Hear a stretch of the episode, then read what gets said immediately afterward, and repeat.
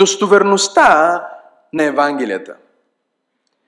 Един от най-честите въпроси, които можеш да чуеш като християнин, е как можеш да си сигурен при положение, че Библията е толкова стара книга и Новия Завет има толкова различни автори, как можеш да си сигурен, че Библията, която ти четеш, Евангелието, което държиш в ръцете ти, е неподправената истина, която Исус искаше да ти предаде като християнин. Как може да имаш тая сигурност? Миналия път говорихме за Възкресението и защитихме истината, че Исус възкръсна не само с библейски аргументи, а също с исторически и фактологически неща, които са толкова елементарни в един смисъл, но също толкова важни за нас като християни да знаем и да разбираме, за да защитим вярата си. Всеки един християнин до някаква степен е призван да бъде апологет. Какво означава да бъдеш апологет? Да бъдеш апологет означава да бъдеш защитник на вярата.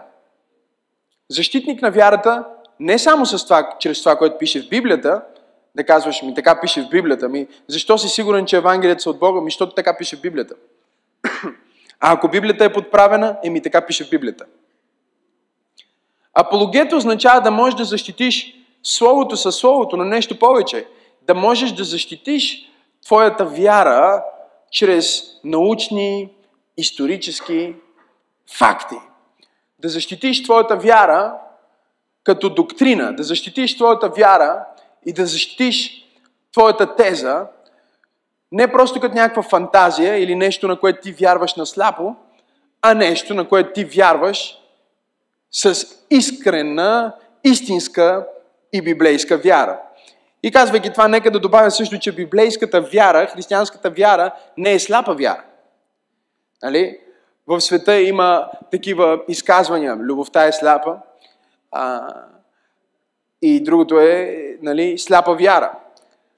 Сега остава и надеждата да ослепее и не знам какво ще правим. Да направим изцелителна служба за вяра, надежда и любов. Но аз съм тук, за да кажа на някой, че вярата не е сляпа. И любовта не е сляпа. И надеждата не е ослепяла. Вярата не е сляпа, тя просто вижда от друга перспектива. Любовта не е сляпа, тя просто вярва в най-доброто. Надеждата не е сляпа, тя просто очаква изпълнението на Божието обещание. Нашата вяра не е глупост. Да, тя може да е глупост за някой объркан човек от света. Нашата вяра е истина. Нашата вяра е надежда. Нашата вяра вижда. Нашата вяра вижда самото лице на Господ Исус Христос. Ако ти си тук на това място и ти си искрен християнин, новороден, ако ти затвориш очите си в момента, аз съм убеден, че в момента, в който ти си представиш Исус и си помислиш за Исус, ти имаш образ на Исус вътре в себе си.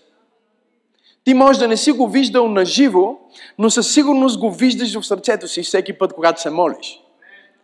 И ти го виждаш не просто на основата на твоето въображение, ти го виждаш, защото той наистина е там. Той каза, че ще дойде и ще живее в твоето сърце. Халелуя! Той каза, че ще дойде и ще бъде с тия, които са го приели. И той каза също, никога няма да ви оставя сираци, но ще бъда с вас до свършъка на века. Той каза, излезте и правете ученици от всички народи и ето аз съм с вас до свършъка на века. И когато учениците излезнаха и започнаха да правят точно това, за което Исус ги призова, точно това, което Исус им каза да направят, Библията казва, а сам Господ беше с тях и потвърждаваше техните думи с чудеса и знамения, които ги следваха. Исус Христос е същия вчера, днес и за винаги. Той не се променя, той е реален и той е тук на това място в момента. Хайде дай му слава, ако вярваш в това. Но ние като ученици искаме да имаме сигурност в нашата вяра. И да имаме аргументи, за да може да кажем на нашите приятели. И вижте, има приятели или хора, на които вие може да се опитвате да благовествате и те просто нищо да не приемат. Колко от вас са опитвали да благовествате и просто човека не приема? Окей. Okay. Има такива, които не приемат просто защото а, не приемат, не заради начина по който им казваш. Вярвайте ми, аз съм служил на хора 10 години. Понякога съм си мислил, само ако направим някакво чудо или някакво изцеление или нещо на той човек да му докажем, че Бог съществува, той ще повярва. И не щеш ли понякога дори става чудо, става изцеление или нещо свръхестествено Бог прави, обаче човека пак не вярва. Защото неверието много често не е просто а, липса на вяра, а е наличието на дух. Дух, който пречи на самия човек да види истината. Библията учи и казва, че има като невидимо покривало, има като завеса пред очите на хората. И тая завеса пречи на човека да види, че Исус е реален, да види истината, която стои пред него, да разбере, че чудото наистина е автентично. И каквото и да направиш, той не може да приеме или не може да повярва.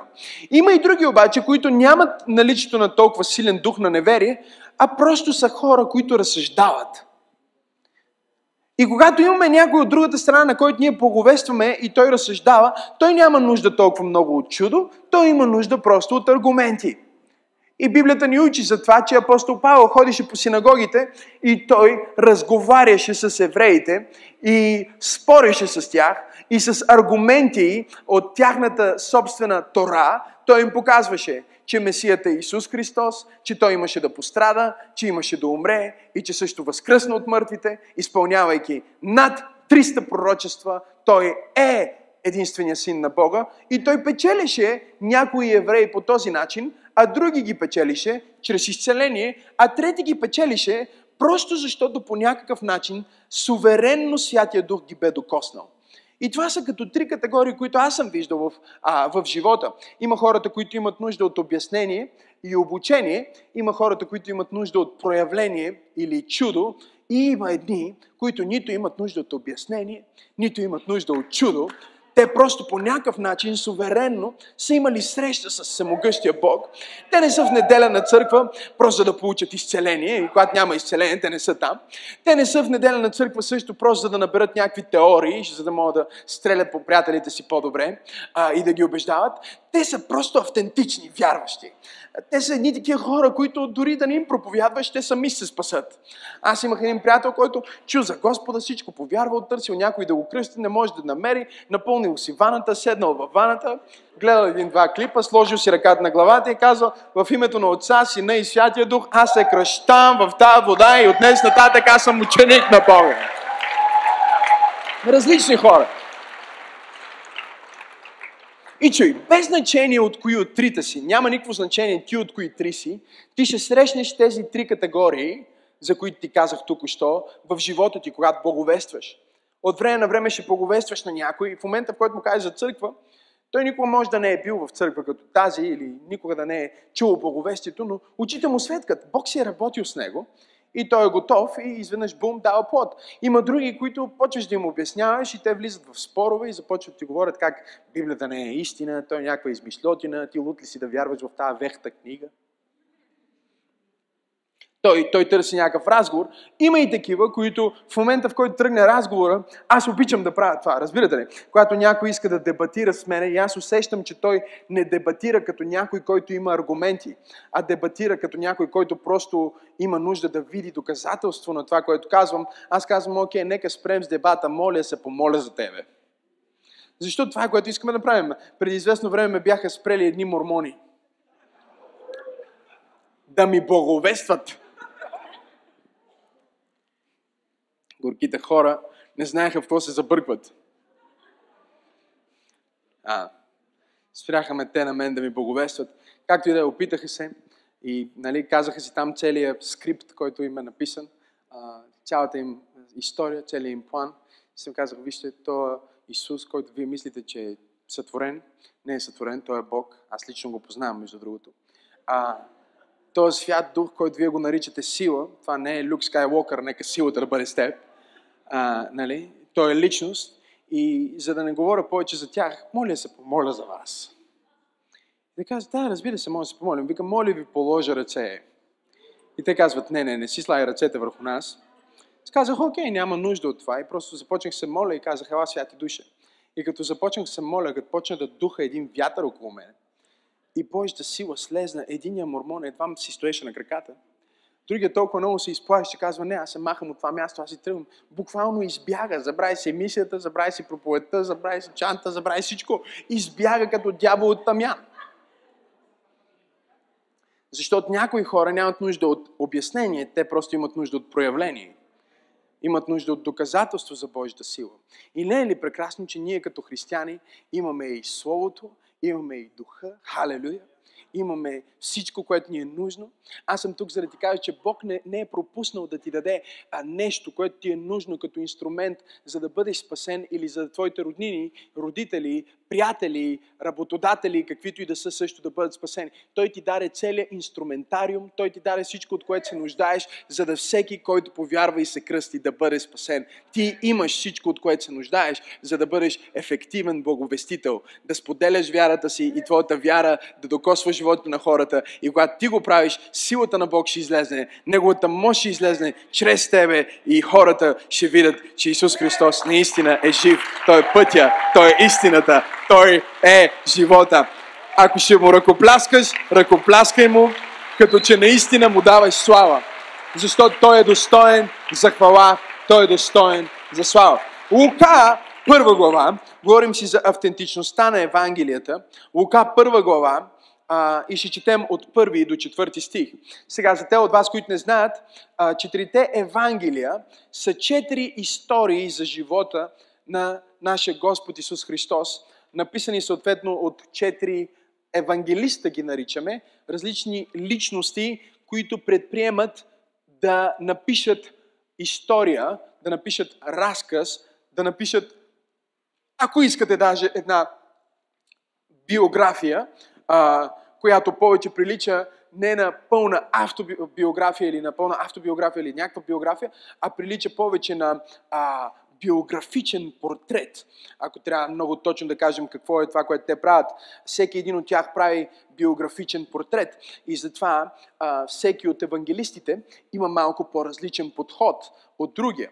Нали? Матей, а, неговата аудитория са евреите основно, а, юдеите, и затова той започва своето Евангелие а, по много интересен начин. Той започва Евангелието с родословието той започва да доказва още от самото начало на Евангелието си, че Исус Христос е евреин и че не е просто какъв да е евреин, той е от царско потекло и то не е просто от което и да е царско потекло, а той е от Давидовия род, което моментално прави Господ Исус Христос а, потенциален месия. Оттам нататък той потвърждава с толкова много свръзки към Стария Завет. Ако четете Матей, вие ще видите, а, избяга в Египет, както беше пророкувано, че младенецът ще трябва да избяга в Египет. През цялото време той показва този портрет на Господ Исус Христос като еврейския цар, като царя на Израел. Имаме също така евангелист Марк, който го иллюстрира по друг начин. Той иска да говори на, повече на едно римско общество, на един римски а, свят. Той не взима да пише на този римски свят за това, че Исус е еврейски цар. Защото рим, римляните не ги касае, че Исус е царя на юдеите. Напротив, а, това е проблем за тях. Така че Марк таргетирайки повече римляните, той започва да пише за Исус и фокусира изключително много на чудесата на, на Господа и на неща, които той прави, за да докаже, ето той пострада за нас, той е Бог, обаче Бог, който пострада. След това имаме Лука, който е, може би, най-важното Евангелие, което след малко ние ще прочетем стиховете, които ви казах, защото Лука е евангелиста, който има най-добро образование от всички тях. Нали, Матей е бирник и а, Йоан е рибар, ученик на Господ Исус а, Христос, а, Марк е, е един от учениците също на Господ Исус Христос. Но когато говорим за Лука, ние трябва да разберем, че говорим сигурно за най-интелигентния, най-умния от евангелистите, най-образования, който има достатъчно а, инструменти в неговите ръце, като способности, като умения, като знания, той владее различни езици също, за да напише книга, да напише Евангелие, което да не бъде само просто добра история, а да бъде силно документално Евангелие. И това Евангелие е много важно за нас, защото Лука използва затварящия се прозорец на умиращите вече свидетели на служението на Исус. И всъщност отива, за да интервюира всеки един от хората, които са познавали Исус. Тук ли сте? Той извършва един много важен исторически труд. И той започва своето Евангелие, ако искате да четете заедно с мен, от Лука, първа глава, първи до четвърти стих, казва се, понеже мнозина предприеха да състават разказ за съвършенно потвърдените между нас събития.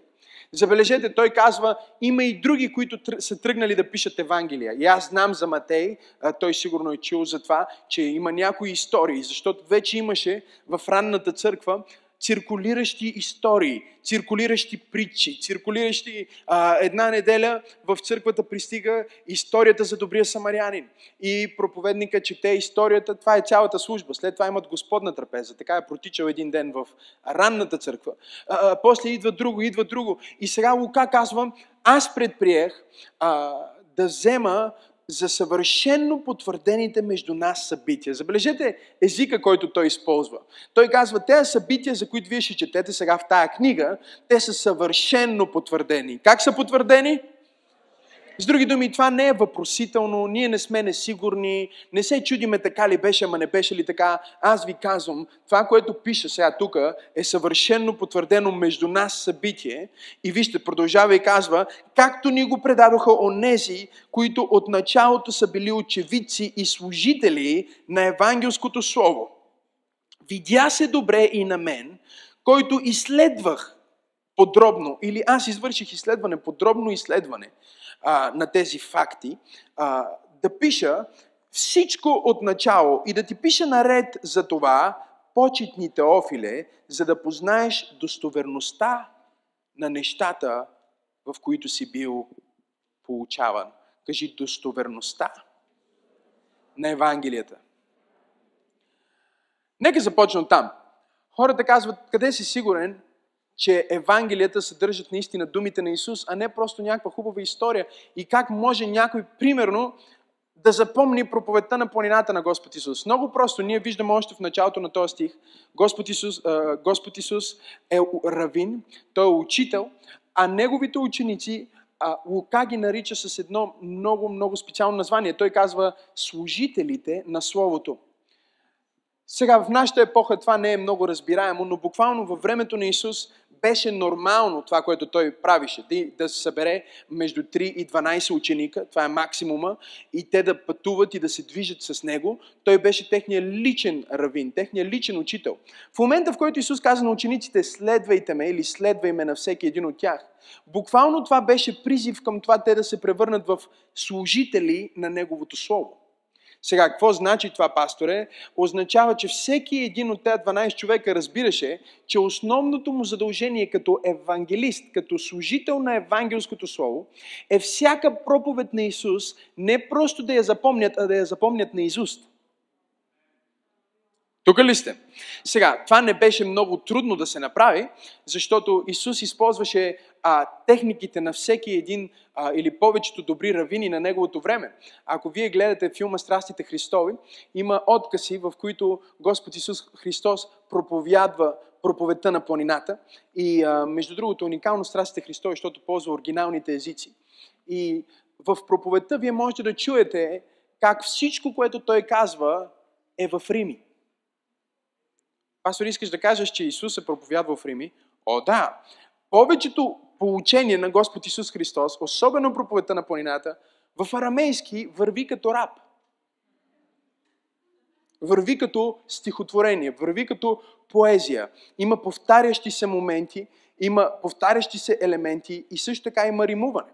И другото нещо, което трябва да знаете за това, е, че Господ Исус а, не проповядва една проповед само един път. Най-вероятно проповедта на планината той проповядва и в други моменти. Притчите, които проповядва, той не ги проповядва само на едно място, той ги проповядва пак и пак и пак, защото това би било нещо, което един съвременен равин прави. Така че ние имаме тези хора, които са с него, 12 човека много близо до него, в продължение на 3 години и половина и те го слушат как проповядва, с ясното съзнание, че те трябва да научат на Изус неговите проповеди.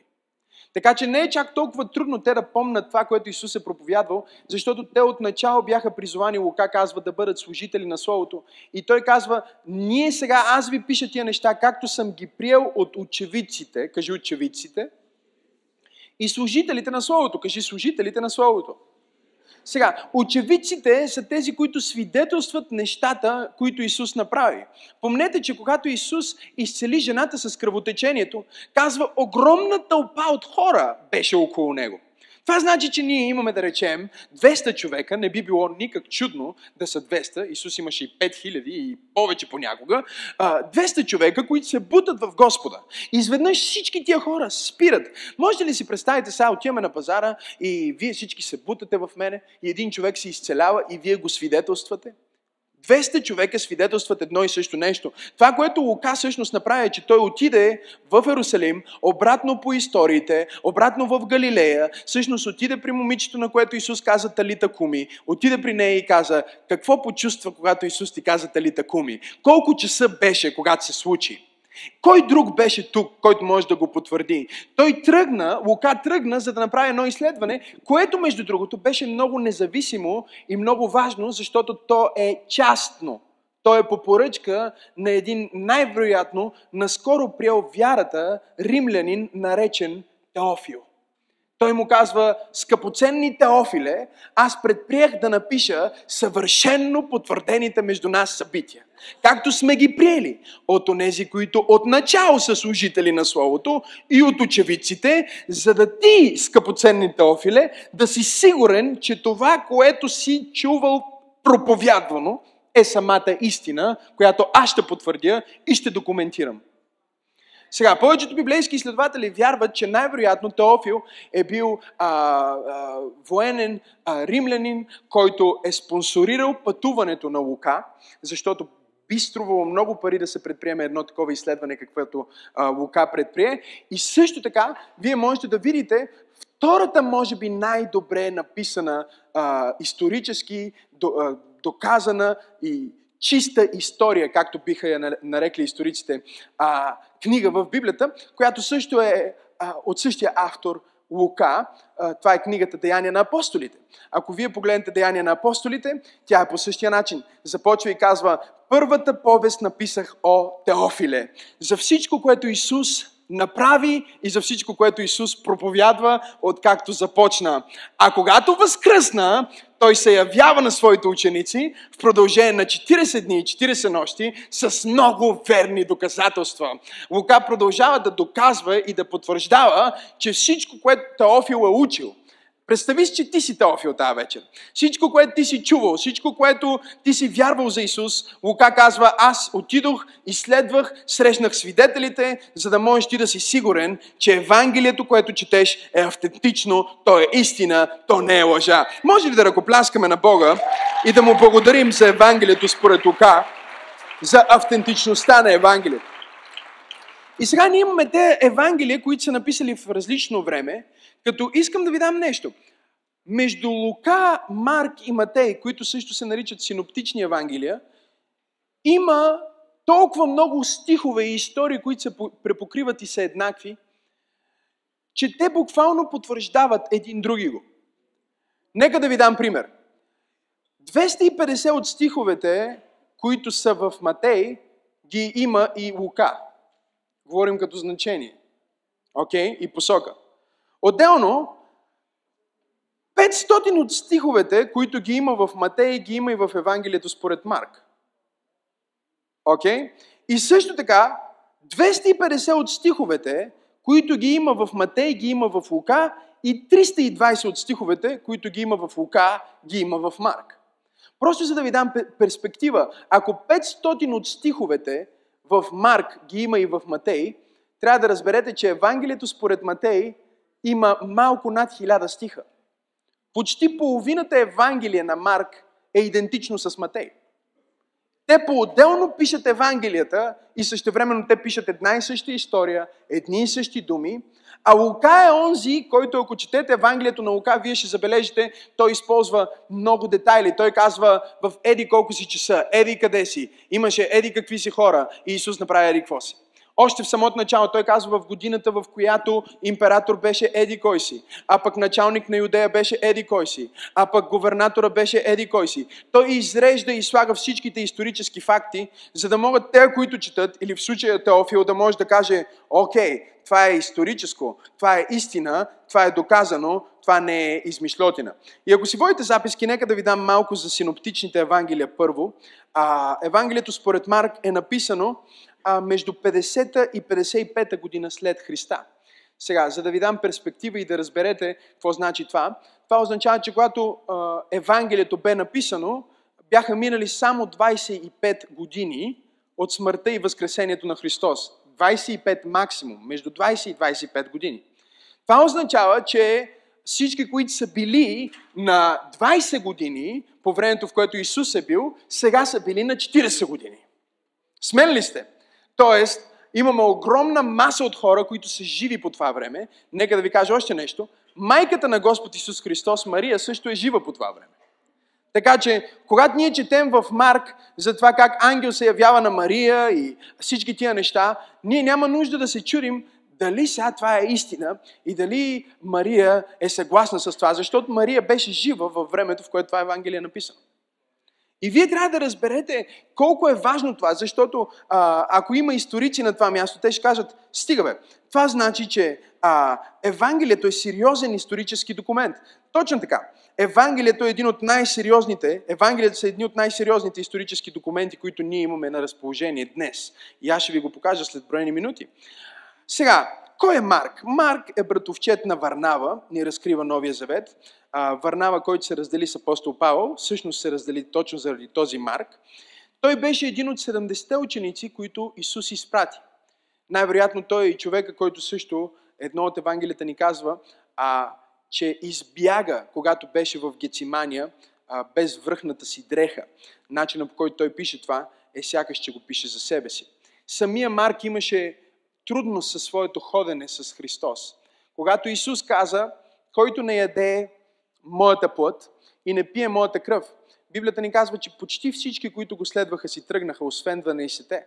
Това означава, че Марк Евангелиста е един от тези, които си тръгна тогава.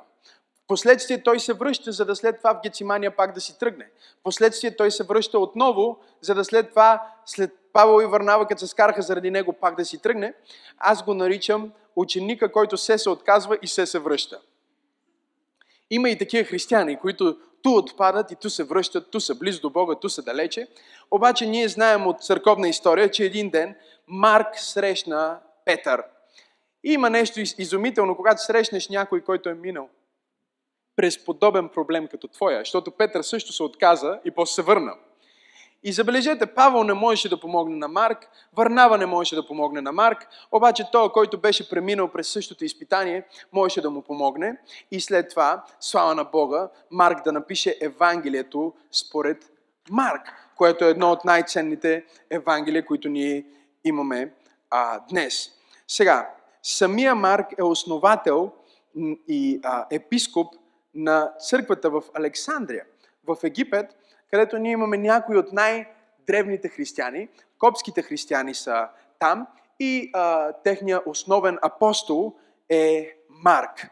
И за тия от вас, които се съмняват, че може би Марк е бил подкупен или някой му е платил да напише Евангелието и да си измисли измишлотина, той умира в Александрия, Египет, влачен от коне до смърт, отказвайки да се отрече от евангелското слово.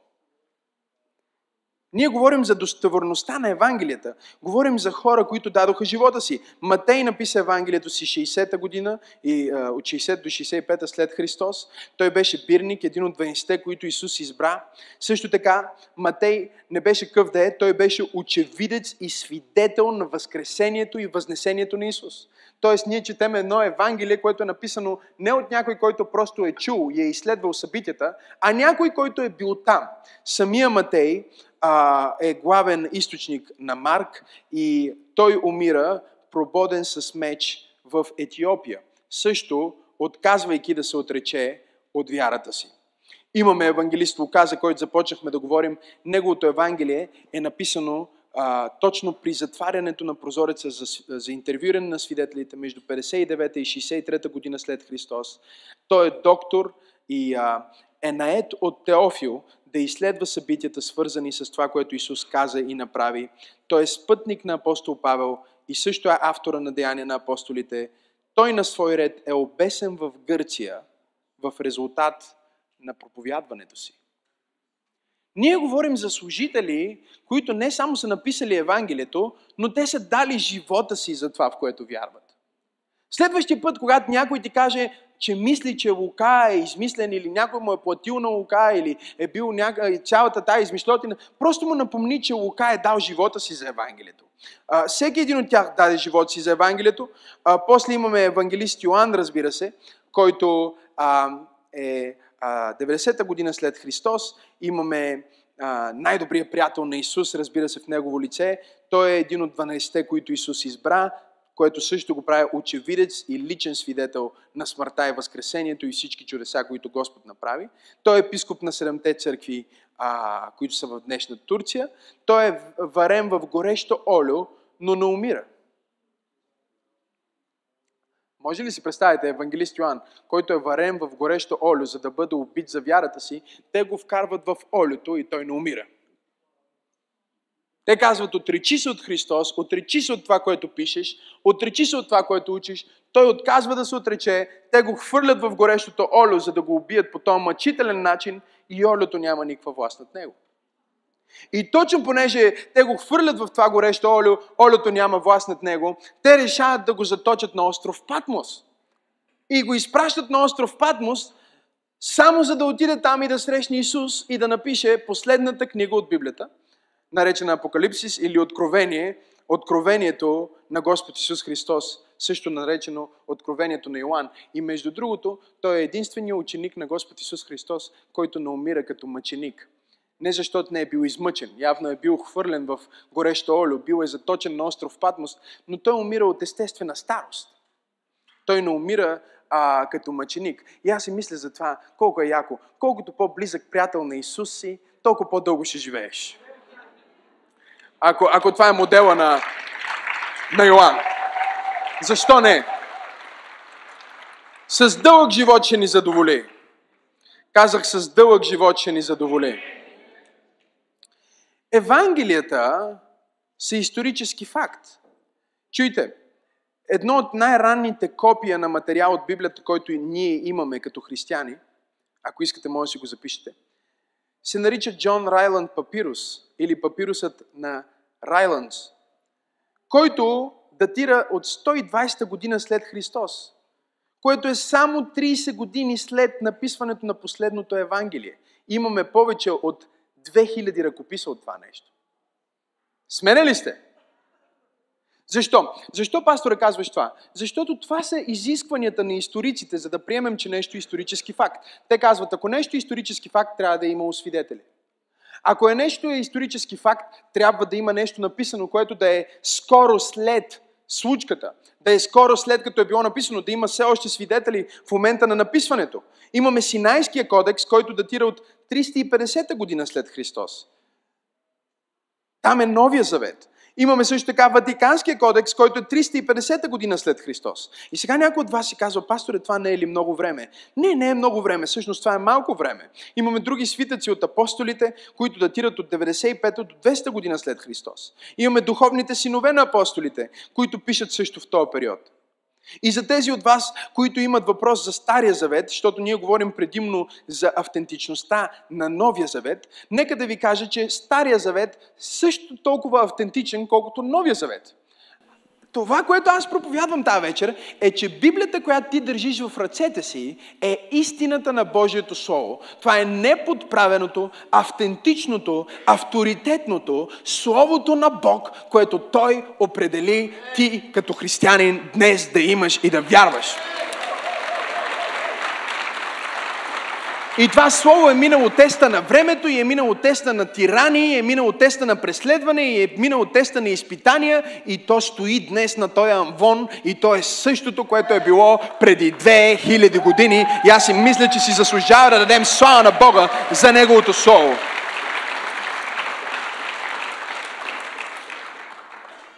Сега, за да можете да разберете, нека да ви дам пример с история. История, която никой изследовател не казва дали това е исторически факт. Например, имаме Галската война на Цезар. Записки от Галската война, които са написани около 50 години преди Христос. Смене ли сте? Кажи 50 години преди Христос. Сега ние имаме обаче само 10 копия, които датират от 850 години след Христос. Но никой не пита дали това е исторически факт или не е исторически факт. Имаме само 10 копия, които датират 850 години след Христос и никой не се чуди дали Астерикс и Обеликс е истината. Нали? Всички вярват, а, да, това се е случило. Защо? Защото исторически факт. Как? Имаме Херодит, който е историк 488 до 428 преди Христос. Ние имаме копие от 900-та година след Христос. Никой не пита дали това е автентична история. А копието и историята са на разстояние от 1450 години. Сега, от една страна ние говорим за Евангелието, което ти държиш в твоя скут тая вечер, което при написването на това Евангелие Свидетелите, които са го видели, са били живи. И от друга страна говорим за исторически факт, който никой не поставя под въпрос, окей? Okay?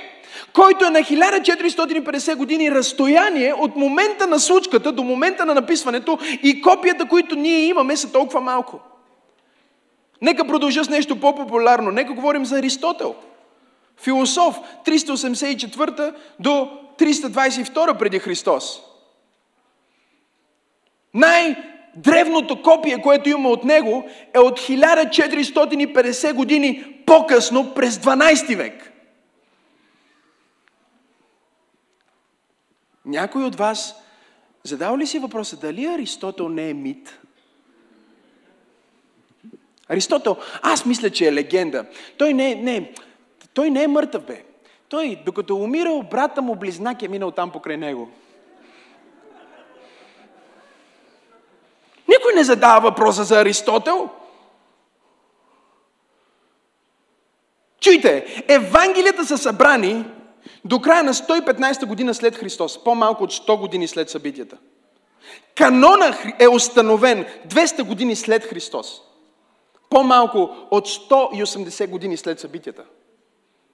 Новия завет е установен по начина по който е днес в ръцете ти.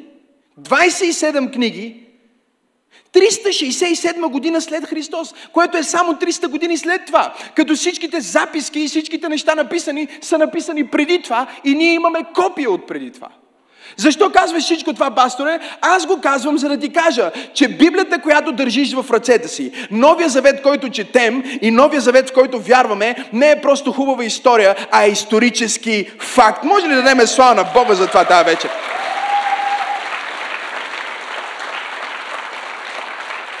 Да! И разбира се, за тези, които биха искали да питат за Стария Завет, години наред това е било въпрос не само към християните, но и към юдеите. За това дали по някакъв начин всичко това с битие, второзаконие, петокнижието и така нататък не е подправено и променяно през времето. Все пак става дума, пасторе, за хиляди години, нали така? Нека да ви разкажа една история. През 1948 година в Израел един овчар си пасе овцете и изгубва една овчица, отива да я търси в пещерите и открива делви пълни със свитъци. Тези свитъци съдържат огромна част от Стария Завет. Те датират от 70-та година след Христос, когато при разрушаването на храма в Ерусалим, най-вероятно евреите бягат и те се опитват да спасят колкото могат от Словото и го крият в пещерите, в делови, в специални съдове. И благодарение на добрата херметизация, благодарение на добрия начин на затваряне и факта, че са били насухо в тия пещери, в пустинята, ние ги имаме до ден днешен в музеи. Първото нещо, чуйте, това е важно да го знаете като християни, първото нещо, което археолозите правят, е да отидат до центъра и да вземат най-новия превод на Библията Кинг Джеймс. Те изваждат този превод и го слагат до Исаия. Слагат го до всяка друга книга от Библията, която откриват. И какво откриват археолозите, брати и сестри? Че след близо 2000 години няма нито една смислова разлика във всичките ръкописи, които откриват.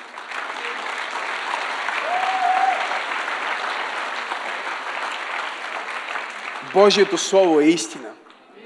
Евангелието е истина.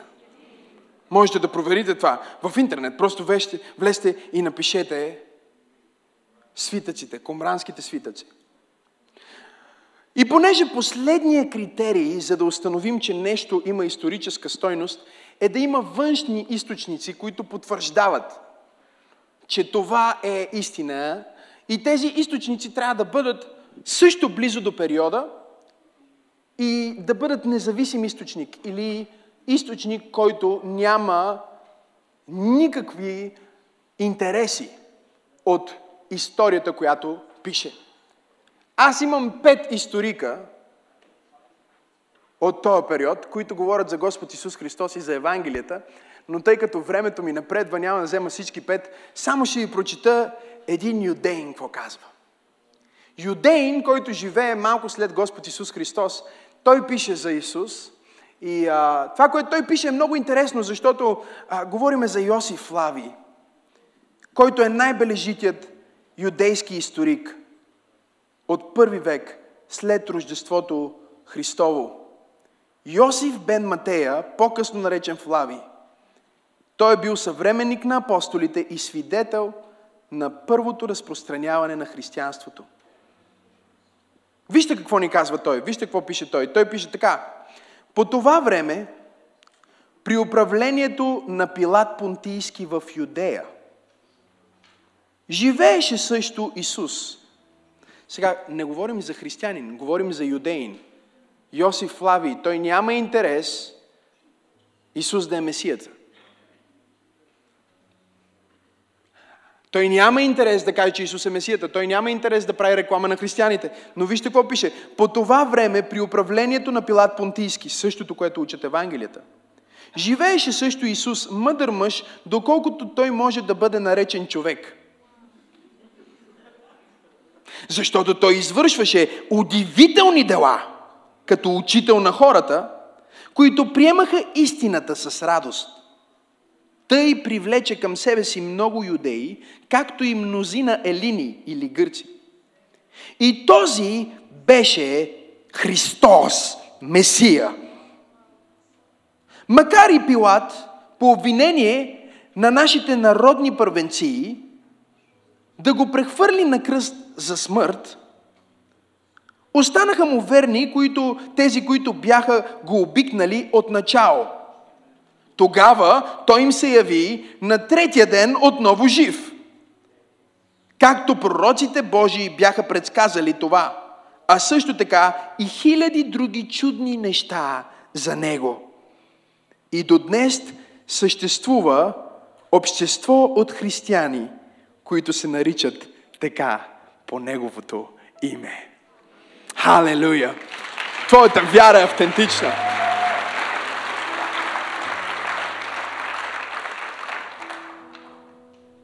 Имаме Тацит. Нека да ви прочита малко от Тацит, който също е много интересен а, историк. Той е роден около 50-та година след Христос и умира 120-та година. И, и за да разберете какъв е Тацит, Тацит не е просто историк, той е критик на историците на неговото време. Когато някой историк вземе да напише нещо, което не е напълно доказано, Тацит е този, който над 70 пъти в неговите документи той критикува други историци, които са написали нещо, за което не са сигурни, че е. И вижте малко от това, което той пише. Просто искам да ви прочета, за да можете да бъдете сигурни в Евангелието, което държите. За да я пресече малвата, Нерон, говори се за това, което Нерон прави на християните в Рим. Прескачам малко, за да стигнем до а, историята. Наричаше се християни. Началото на това название даде Христос.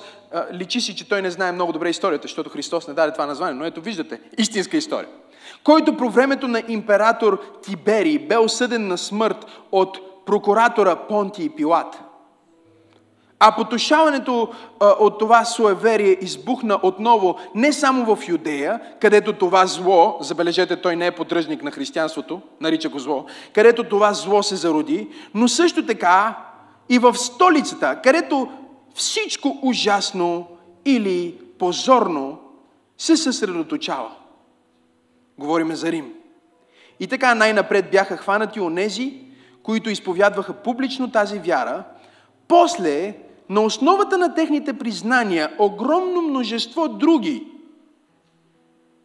като ги признаха за виновни, не само за пожара, но и за ненавист към човешкия род, подложиха ги на позорна смърт, на показ, покрити с кожата на диви зверове, загиваха разкъсани от кучетата или разпъвани на кръст, или биваха обречени на жертвата на огъня и като вече нямаше дневна светлина, ги превръщаха в горещи нощни факли.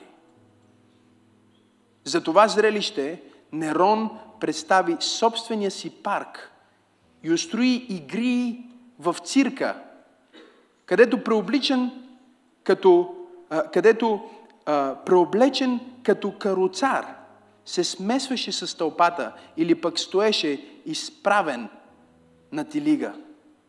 Макар и тези хора да бяха виновни и да заслужаваха най-строго наказание, те предизвикваха състрадание, защото загиваха не в полза на държавата, а бяха погубвани за удовлетворение на жестокостта на един човек.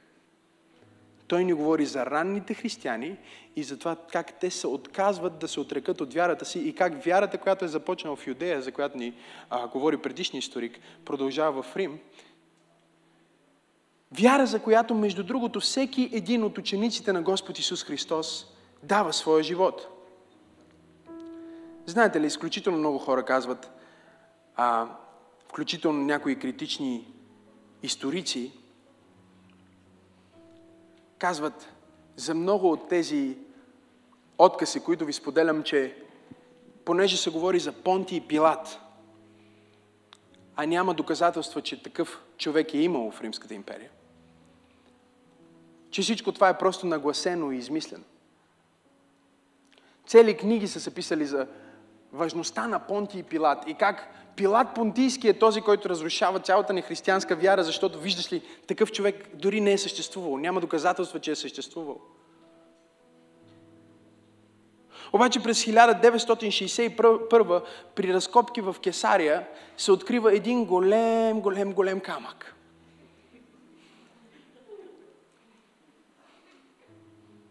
На който е записано името на Пилат Понтийски. Че той е бил тогава управителя. След това излизат и други доказателства за неговата персона. Но забележете, че тези доказателства идват. Археологията открива в последствие това, което евангелистите са написали още в първи век след Христос. Аз говоря за автентичността на Евангелията, за автентичността на нашата вяра. И ако не е достатъчно всичко това, като исторически факти, нека да ви кажа малко за тези, които вярват в това християнство и за тези, които писаха тая Библия, за тези, които са ходили с Исус и за това как те са дали живота си за Него.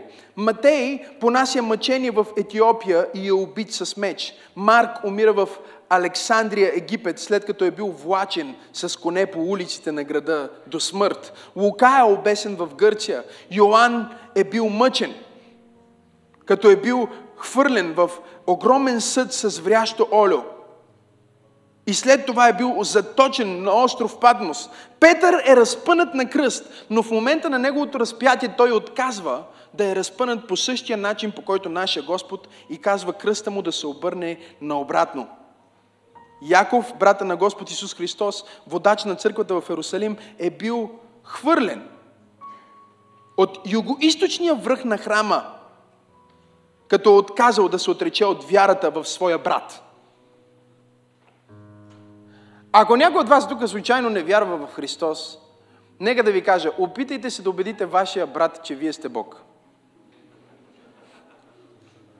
Или дори да не е брат, нека да е първият ви братовчет. Обедете първия си братовчет, че вие сте Бог и след това нека той да бъде убит за това, че вие сте Бог.